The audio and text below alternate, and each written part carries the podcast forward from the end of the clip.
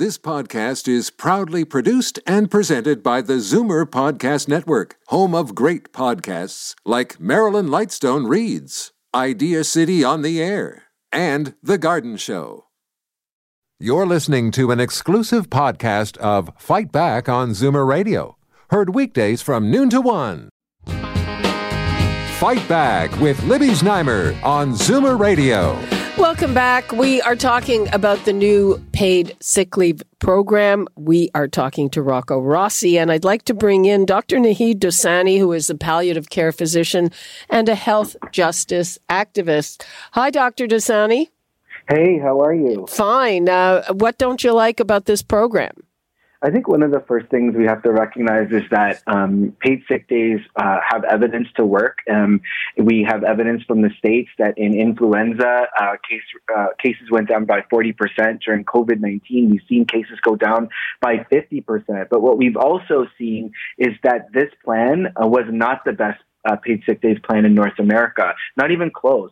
It offered three days um, in, a, in a pandemic where people need a minimum of 10 to isolate. It's like giving three days of antibiotics when a prescription really calls for 10 days. Uh huh. Isn't it uh, better than what we had before? You know, it, it's better you know, three days is better than nothing. But why should we be settling for better than nothing? Our patients need at least 10 days and another 14 during public health emergencies.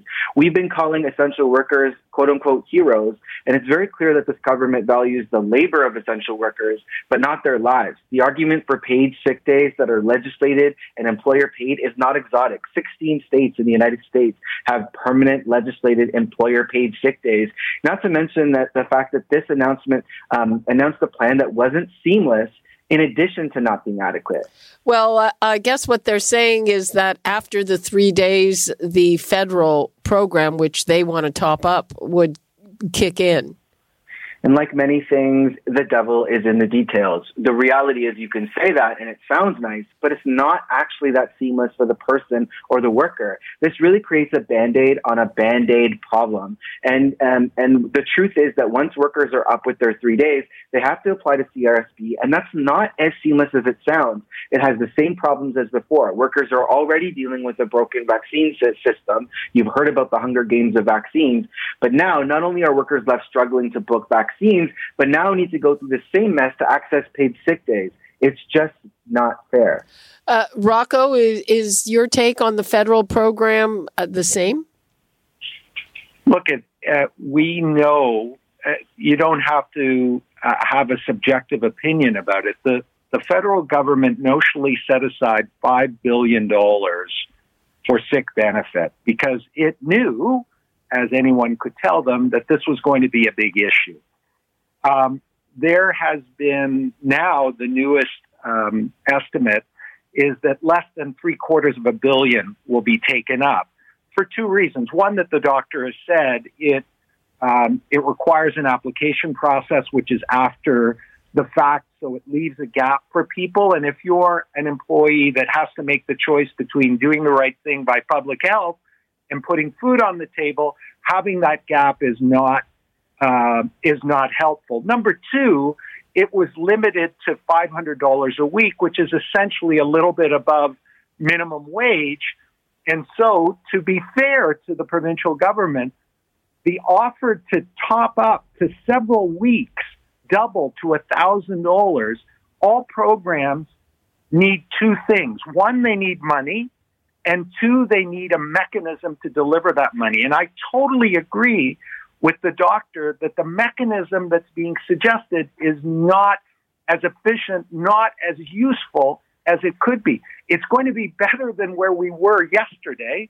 So let's not let perfection get in the way of better than where we were. But we need to keep pushing, as we have on lots of programs throughout the crisis. When wage subsidy started, it was 10%. It didn't move the dial. People weren't picking it up it had to be adjusted to 75%. The rent subsidy program initially, the offload of the management to it to landlords, not appropriate, very low pickup. Uh, it now, it after months of fighting, got changed to uh, tenant initiated, far better, far better pickup. We don't have months I share the doctor's ur- sense of urgency. So we need we need all levels of government at the table. The money has now been set there. It's a matter of having the willingness to have the appropriate mechanism. And as I suggested, there are tools available because of employer employee remittances. You could simply subtract uh, from that and deal with the paperwork at the back end. The employee wouldn't uh, wouldn't need to see that at all. Wouldn't be affected by that at all, and businesses would have the certainty that the money is there and not have to wait for months on end to be reimbursed.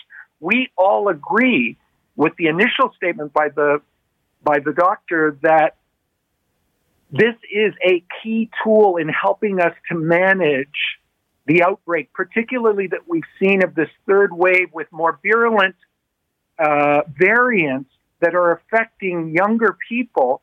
And those who are most at risk are those who have to be at work in person every day in crowded settings. And so we need this. We need more in the way of targeted uh, vaccines. We need rapid testing. There's a whole suite of things. And together we can push for it. What, what will kill it is to try to inject a permanent solution in the middle of a crisis. That, that we don't share uh, in common. Let's deal with the crisis. Let's deal with it now as efficiently, effectively as possible because it's a real problem um, that has to be addressed. Uh, let us take a call from Dennis in Brampton. Hi, Dennis. Hi, Libby. Thank you for taking my call.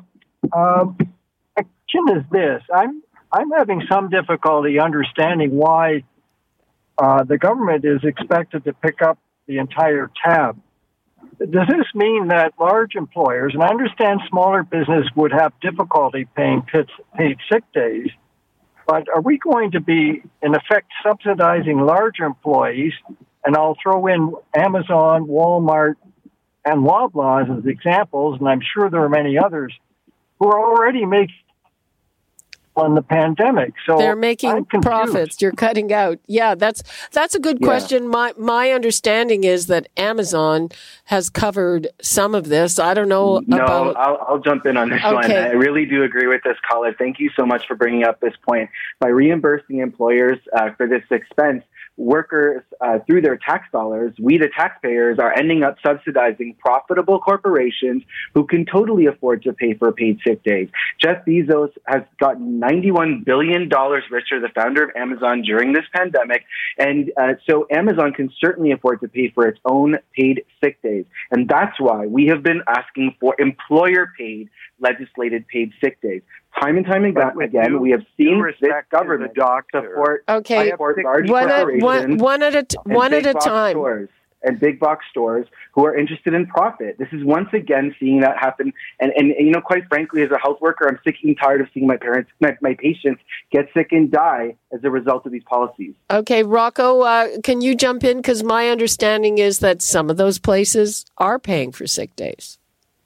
They are, and the the program explicitly do, will not compensate those who already have pre-existing sick days, either through collective agreement or because the margins of their business have allowed that uh, to be negotiated before this time. But the second point, and this is really the crucial one, because because people uh, you know want to pick uh, an individual uh, company to demonize. I have sixty thousand members in Ontario. 59,999 of them are not Amazon. Uh, tens of thousands of businesses have gone bankrupt during this crisis. Tens of thousands more are hanging on by their fingernails. These are businesses that that people need to uh, survive in order to have jobs going forward.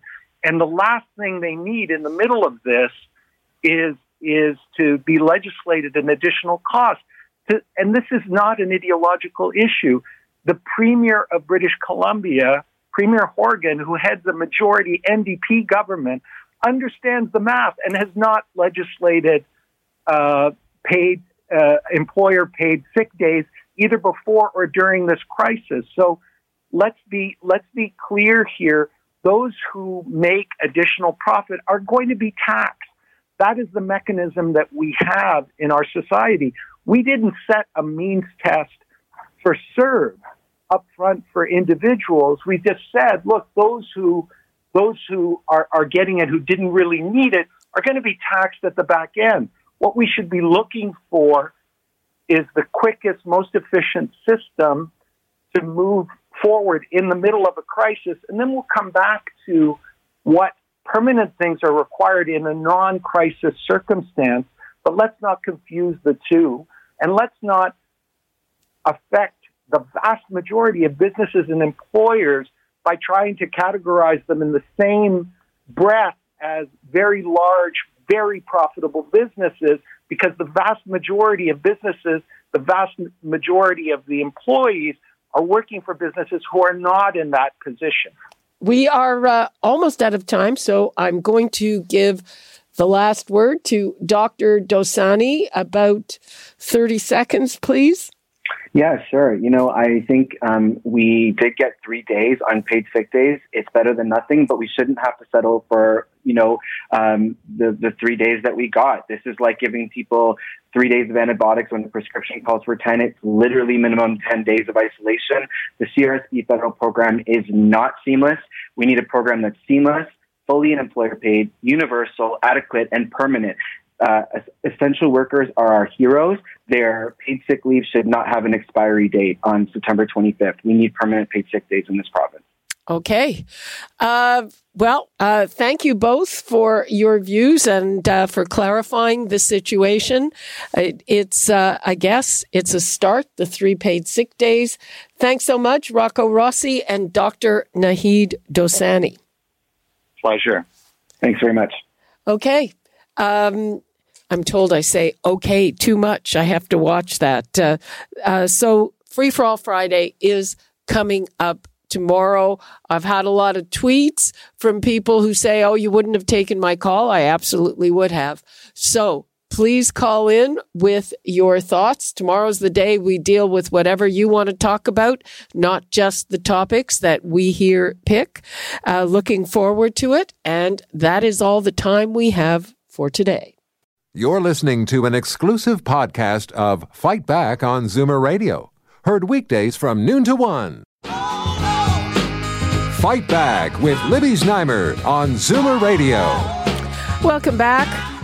After months of pressure, yesterday the Ford government announced a paid sick leave program. It offers workers three days where their pay will continue as usual, up to 200 bucks a day and employers will be reimbursed. After that, they'd have to apply for the much criticized federal program. Queen's Park is working with Ottawa to top up those benefits, so they would double from 500 to $1,000 a week for up to four weeks. That deal is not yet done. Mayor Patrick Brown of Brampton has been pushing for paid sick days. He joins me now. Hi, Mayor Brown. How are you? Afternoon. Always a, pleasure to be on your show. Well, thank you so much. Always good to talk to you. So, what's your reaction to what the government is offering? Well, I want to start off by saying it's uh, progress. Uh, this is something we've been pushing for for a long time. Uh, 25% of COVID 19 cases in Peel through our contact tracing are linked back to uh, individuals going into work sick. And so this was a tool that our medical officer health thought was critical so I'm encouraged that they've made this announcement. Listen, I, I, I know no announcement is going to be uh, perfect. There are always going to be critics, but they put a lot on the table here, and it's a two billion dollar um, uh, provincial uh, commitment.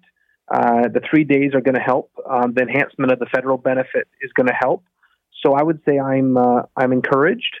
I know some people will say, you know, why isn't it four day, 14 days? Um, you know, it, it, it's it's still a, a, an important tool that we didn't have before. So I believe uh, this this will help. Uh, you're right, and we we will be talking to uh, at least one of the critics. So a lot of critics saying it's not good enough, but there's also a criticism that uh, maybe it's kind of too late. I mean, this thing is not passed yet. Uh, the the federal provincial piece of it, uh, I mean, that's not even agreed to. So what about the timing? Is it is it sort of too little, too late? Listen, I, I wish that we had it six months ago. I think it would have helped uh, curb the escalation of cases. Clearly, if 25% of our cases have been traced back to people going into work sick, um, I don't think there was initially an appreciation for how vulnerable some essential workers are in terms of living paycheck to paycheck and not being able to, to miss a paycheck because if they did, they wouldn't be able to put food on the table or pay their rent. But you know, I have to acknowledge um, it's still going to help. Um, you know, we're not out of this yet. Uh, we're going to have a tough uh, next uh, month, at least, likely tough few months, and th- this will be a tool that will help. Um, so I'm I'm grateful. Uh, you, you know, it doesn't help anyone to look backwards and and and criticize. As a mayor, I just try to look forward and, and get whatever tool I can to help our residents, and this is a tool that's going to help. I remember talking to you a few weeks ago and asking you what what the reason was that they were so resistant to this, and and uh, I basically you said they didn't want to spend the money. What do you think finally changed their minds? You know, I, I think there was a chorus of um, input from the medical officers of uh, of health, from leading physicians, and I think it started to have uh, traction. You know, I can tell you, I had a number of conversations with the premier, um, with the finance minister, finance minister Peter Bethlenfalvy, and I know I was explaining to them how the federal benefit wasn't working. I, I think at the beginning they really believed the federal benefit um, was a good uh, stopgap, but it was an effective measure. I explained that it was below minimum wage. It would take sometimes three months to get back. What I like about the benefit they've introduced right now is that the employer will be paid back, but but the employer will provide those paid sick days, and so it means there's going to be a continuous paycheck. The programs you have to apply for and wait months, they don't work for people living paycheck to paycheck. And so I like the element that they've removed that uncertainty and that paperwork in the process. Now, what they have been saying lately is that the federal program has been fixed or expedited and that most of those checks now arrive three to five days. Do you have any sense of whether that is true? Yeah, so I haven't heard that. The, the, one of the number one complaints that I heard in Brampton was how long it would take to get those checks back. I'm told they're trying to improve it. I certainly haven't heard any cases of it coming in three to five days.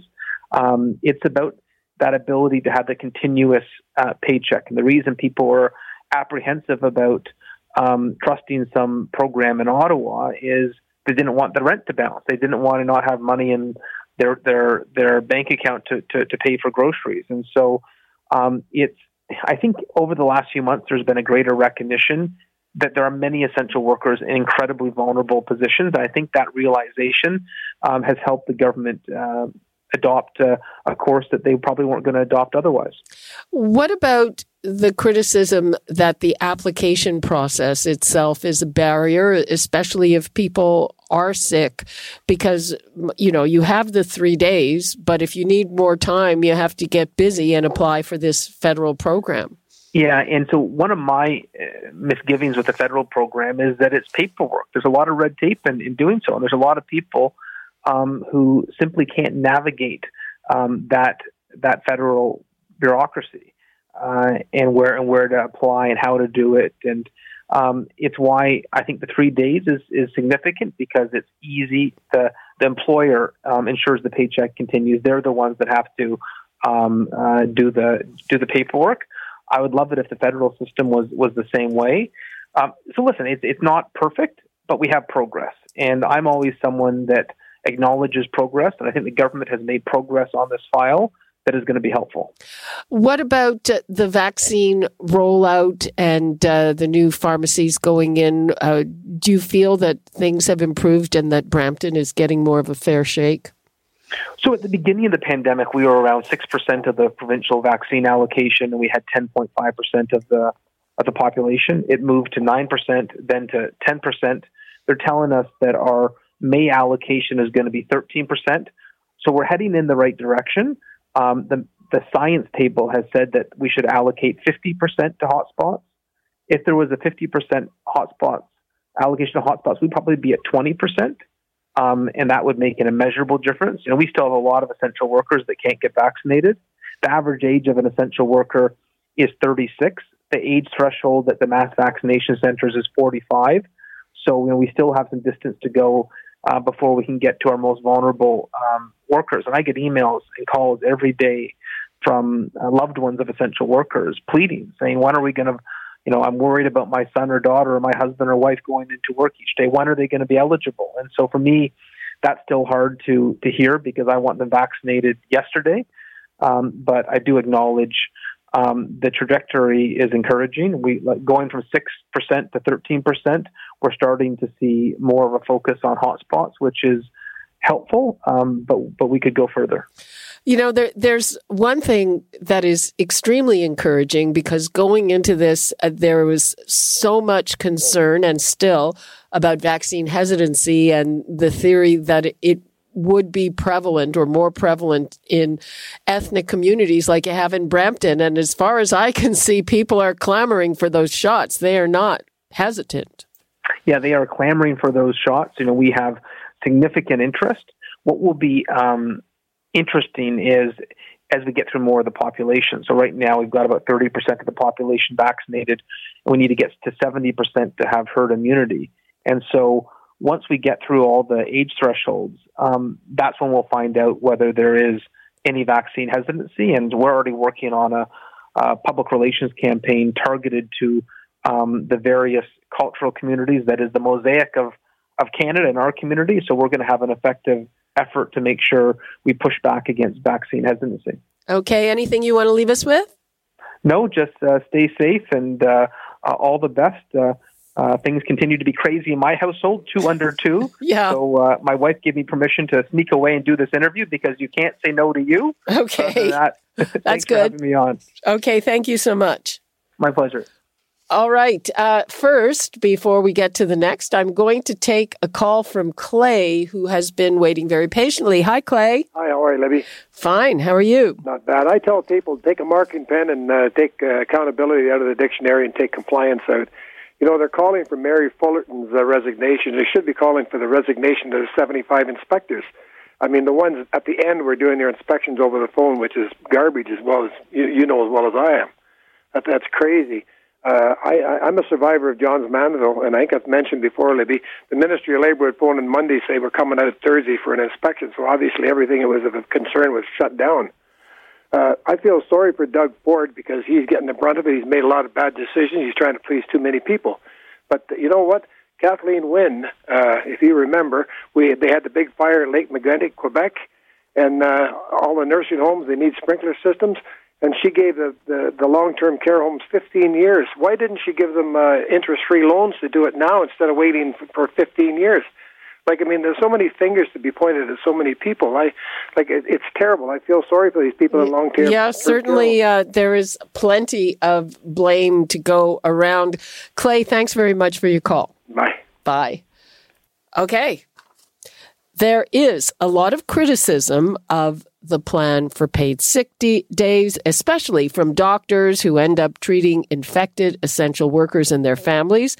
And what about the businesses that will have to cover those three days and put in whatever paperwork is needed to get the money back? Let's go to Rocco Rossi, President and CEO of the Ontario Chamber of Commerce. Hey, Rocco. Hey, Libby. Thanks for shining a light on this. Okay, so uh, what's your reaction?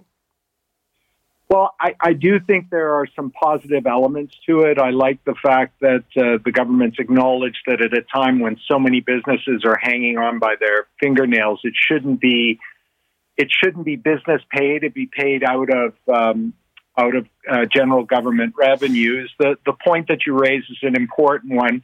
We want to make sure that the mechanism of the of the reimbursement is fast and WSIB may not turn out to be the, the best way to uh, to do that. Um, but it's still very positive. We've been calling for some time at the OCC of the importance of of paid sick days as a key measure, a key tool uh, to help us manage this crisis uh, until we have that herd immunity that Mayor Brown talked about earlier. Um, so it is crucial. We've seen in this third wave that um, that uh, there there are these hotspots. There are um, th- there are disproportionately uh, essential frontline workers are being are being affected, and so paid sick leave so that people do not have to make the choice between doing the right thing by public health for all of us uh, and versus putting food on the table. Uh, the big piece that needs to still be sorted out, and I think would would truly make it uh, a fabulous program, is is really the top up that the province has promised on the federal program, because then that gets you into several weeks, not just three days of coverage. And that's the piece that's got to be made seamless because that um, will will will respond in the best possible way. Um, but to those who say, "Well, you know, not enough," what I would say is, it's it's better than where we were yesterday. What we need to do is get it to a point where it does the job that it's intended to do, which is really take that horrible choice off the table for employees. Okay, well, um, we're going to have to take a break in a minute. Just, uh, you know, uh, one point, first of all, I don't see how that's going to become seamless. And you mentioned off the top that maybe the Workplace Safety and Insurance Board is not the mechanism for a quick refund. I mean, aren't they notorious for bureaucracy? Well, there is there is new leadership. We'll we'll see. Look, I, I, I believe, as with all things that have been happening um, during the pandemic, the the proof will be in the pudding. So they have to show it to us. A faster way of making it seamless, one suggestion that, that we've made is, you know, employers have to pay employee remittances back to both levels of government on taxes and uh, other things. And if you simply said, look, you could subtract from the remittances what you're paying in um, in the sick benefits, and then and then we'll we'll sort the paperwork out at the end that would get the money immediately. That would not create this lag, and it would help to make seamless between the three days into um, into the federal program, so that there's real coverage for employees facing this crisis. That sounds like a good idea. Maybe it makes too much sense. Uh, we have to take a break. Rocco, please hang on. On the other side of the break, we'll have more with Rocco Rossi and also a physician critic of the plan, Dr. Naheed Dosani. And I will take some of your calls, I promise, on the other side of the break. You're listening to an exclusive podcast of Fight Back on Zoomer Radio Heard weekdays from noon to one. Now, Fight Back with Libby Znaimer on Zoomer Radio. Good afternoon and welcome. Yesterday, the Auditor General released a scathing report on the state of long term care and the sector's inability to protect residents when the pandemic struck. It was the latest in a very long line of reports which have largely been ignored by successive governments over a period of decades. The report, though, did find that lax inspections and the Ford government's slow response worsened the situation. But here's how long term care minister Merrilee Fullerton sees her role. It's kind of like running into a building, a burning building. You know, you're trying to save it and you're doing your very best. Um, but the, you know, the fire had started well beyond the pandemic. And so I think it's our government that is a government that is committed to this. Well, you know, it's really interesting how people see themselves and what they're doing. If anything, I'd say it's more like closing the barn door after the horses have escaped. Now, the Auditor General herself issued this report with a caveat that none of it should come as a surprise. So, what does Bonnie Lysyk hope will come of her work and the recommendations attached to it? She joins me now. Hello, and thank you so much for being with us. Hi. Hi. Good afternoon. Good afternoon. Uh, so, first of all, the minister clearly thinks that none of this is her or her government's fault. What do you make of that? You know, I think I think you have to look at the particular issues in, in terms of of um, respond uh, responding to that. I mean, I think I think it's fair to say that a lot of the recommendations from the past with respect to infection prevention and control that came out of the SARS Commission, the expert commission there, the changes that were needed so that when a pandemic hit um, the province, um, that the impact of it was managed and that, that there were systems in place that could deal with it effectively. So, with respect to that, we know that infection prevention control in the long term care homes was not where it needed to be when the pandemic hit. And, and that being the case, thing, the, you know, the cases spread quite, quite quickly. The compounding of that was the systemic issues in terms of you know, having more than two people in a room, having three or four. We know that a lot of the homes that were impacted during COVID had three or four per, four residents in the room, and as such, when when um, people were moved into the long-term care homes and the capacity was already high, that caused um, that gave the homes the inability to isolate people within the home. So the systemic issue did contribute to that. Um, you know, there there were things that happened during COVID that um, caught, maybe contributed a little bit more to the confusion and to the outcomes. And that would have been um, at the time when the system is broken, um, more direct guidance is needed. The homes needed to have very, very clear guidance as to how to deal with the uh, pandemic. Um, you know, from public health and from the hospitals and from the the chief medical officer of health. Uh, so uh, it's a combined. I would say there's there's a combined issues that uh, that led to what we saw. Well, I can see that you don't want to point the finger at them, but it, it's this government that got rid of a lot of inspections. And during the pandemic, uh, such as they were, they were mm-hmm. conducted mm-hmm. on the phone. Now, I think on the inspection side, it's fair to say that um, what happened there is at the end of uh, 2020, 2019, 2018, a decision was made to stop uh, comprehensive inspections uh, by the ministry to go ahead and deal with the backlog of complaints and incidences. So the focus was on that, such that the comprehensive inspections, you're right, were stopped. And those inspections were the only ones that were identifying that there were infection prevention control weaknesses in the in the homes. And so um, now a lot of these homes had those issues raised for many years, and um, the follow up process on making sure that they fix those issues wasn't in place. So we do have recommendations in the report around strengthening the inspection process getting the mm, uh, public health unit involved in the inspection of IPAC and strengthening the ministry inspection process. But you're correct to say that the full inspections did stop and a focus, uh, there was a refocus of attention on the inspections.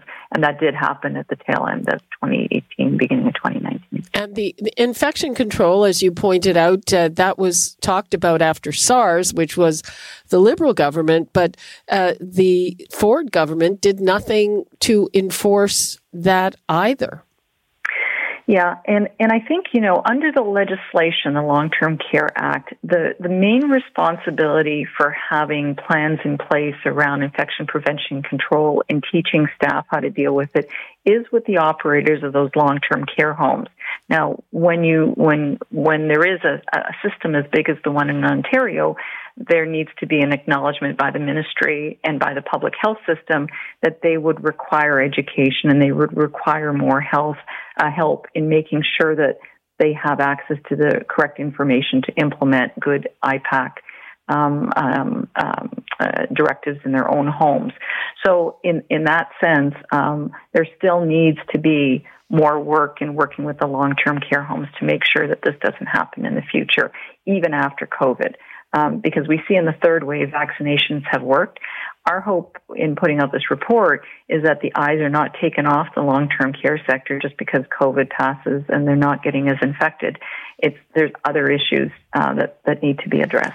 Uh, did you deal at all with the second wave? So, for instance, we knew about these infection control problems mm-hmm in the 1st mm-hmm. wave. There was this lovely respite that we had to prepare for the second wave, which everyone knew was yeah. coming. In places like Quebec, they made sure that there was an infection control person, officer, uh, uh, whatever, somebody in charge of it in each home. This province did not do that. And the result was that the death toll in the second wave was even more devastating.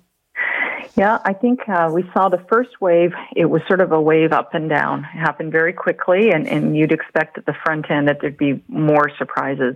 But by the time we hit the second wave, the second wave was longer and flatter. And uh, what we saw when we looked at the data is that um, there were different homes in, uh, impacted, and there still was not um, enough relationships in place to help those homes between the hospitals and the public health.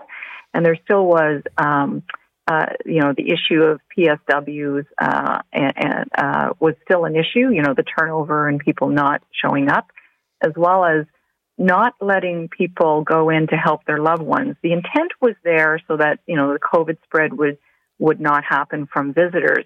But I think that there needed to be the acknowledgement that sometimes those family members are also the people that feed people, that dress them. And that having, not having that there put an additional strain on those long-term care homes. So there is that aspect that we recommend needs to be reviewed, as well as the ability to move people out of the long-term care homes to areas that they can quarantine people in and having that facility set up. So even though one would say it's the long-term care homes responsibilities to deal with something like this and have a pandemic plan, two things were working against them. They didn't know where to look to, you know, get quarantining done. And they didn't have um, a requirement under the regulation in Ontario to have such a plan in place. And so both of those things needed to happen before the second wave as well, like a quick, a quick, um, you know, setup in terms of relationships so and that, accommodation. Uh, again, this is a failing on the part of the government.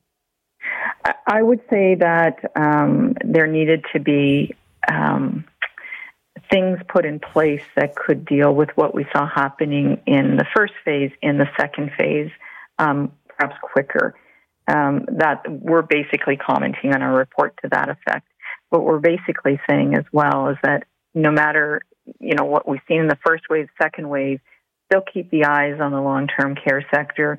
Um, you know, we're obviously not positioned to have a fourth wave in the homes, but the plan should be put in place to avoid any type of situation like this happening in the future. And so there's lessons to be learned for everyone. And and yeah, quick decision making. I think one of the things that um, came out of SARS was the principle of um, precautionary principle.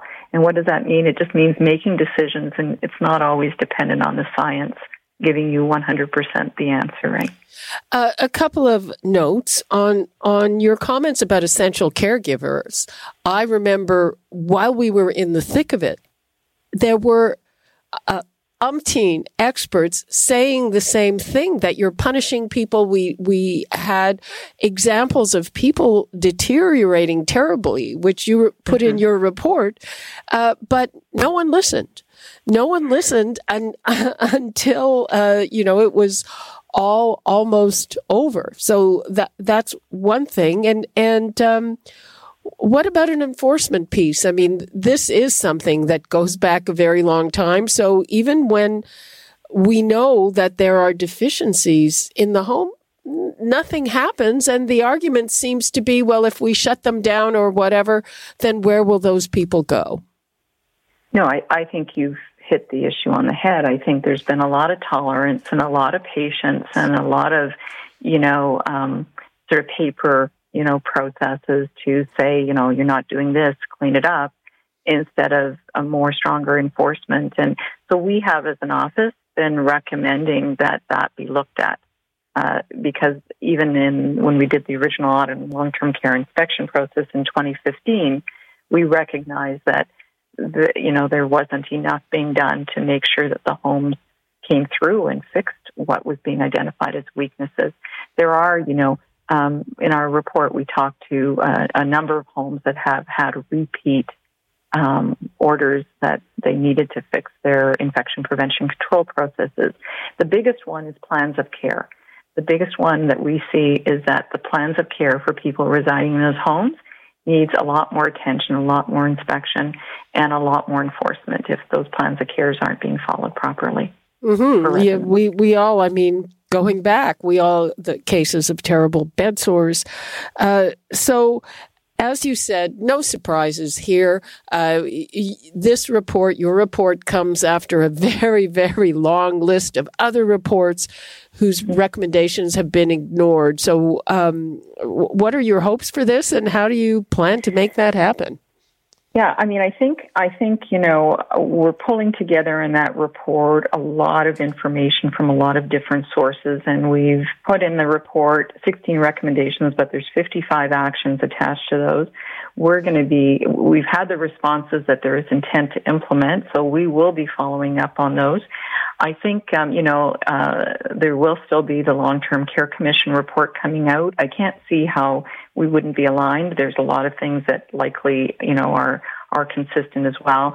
So my hope is that between you know the reporting the reporting that's coming out that has recommendations in it, that those recommendations will be worked on and and that that everyone keeps their eyes on making sure that um, there are positive changes made to the long-term care system as part of an integrated health system as well, not as a second cousin to the the healthcare system. a, a, couple more questions. First of all, uh, do you have any kind of number attached to the fixes that you want to see happen, and where's that money coming from? Um, you know, I already we have seen that there has been commitment to renovating some of the own room, uh, the rooms in the long-term care, so that you know um, they become one and two bedroom rooms. So we see that, and, and BC had more, has more, has less three and four person rooms in Ontario, which is why the first round affected them less. Um, we do see there are initiatives for looking at the PSW staffing. That's a huge issue. 61% of the employees in long-term care homes are PSWs. They have a hugely high turnover rate. 40% leave a job in one year. So, and, and that's a profession that's not regulated or wasn't tracked. Uh, they, they've announced some new regulation of it. Mm-hmm. Yesterday. Yeah, and that that'll be good because um, you know to make it more of a profession because we're you know when you think of it, the province regulates like real estate agents, but here are people that are dealing with our, you know, our our important seniors that you know built up the country. So um, we do see hope in that, and um, obviously there are recommendations that come at a cost, but there are also recommendations that are just that can be implemented just with the people that are currently doing their jobs and just doing the jobs differently, right? And and roles and responsibilities between public health and long term care being clarified as well. Okay, uh, very quick question just to end up. Uh, yesterday, we found out about an emergency order where uh, people can now be moved from hospitals to long term care without their consent. Does that worry you? Um, I think, you know, I don't know the details behind that, but, you know, hopefully the details that were considered making that decision took into account the occupancy in the long term care system in the retirement homes and that it can afford having people moved from the hospitals to those facilities so that you know we don't see um, uh, the consequences that we saw uh, when that was done before. The vaccinations play into that as well. So you know, I think um, in the initial wave they thought the hospitals would be overwhelmed, and and I think recognized it was the long term care homes. This time the hospitals are being overwhelmed. So as long as the occupancy is taken into account and the seniors are protected with vaccination, um, you know, that might be a way to free up the hospital. So, but, you know, obviously I haven't seen the data. I'm just hoping that that's what the decisions were based on. Okay, thank you so much. Bonnie Lysyk, Auditor General of Ontario. Appreciate your time. Yeah, thank you, Libby. Bye. Bye. So, how do stakeholders see this? Let's bring in Donna Duncan, CEO of the Ontario Long Term Care Association, and Jane Meadus, staff lawyer and the institutional advocate at the Advocacy Center for the Elderly. Hello. Good afternoon, Libby. So, let's begin with Jane. What is your reaction to the report and what you just heard Bonnie Lysyk saying?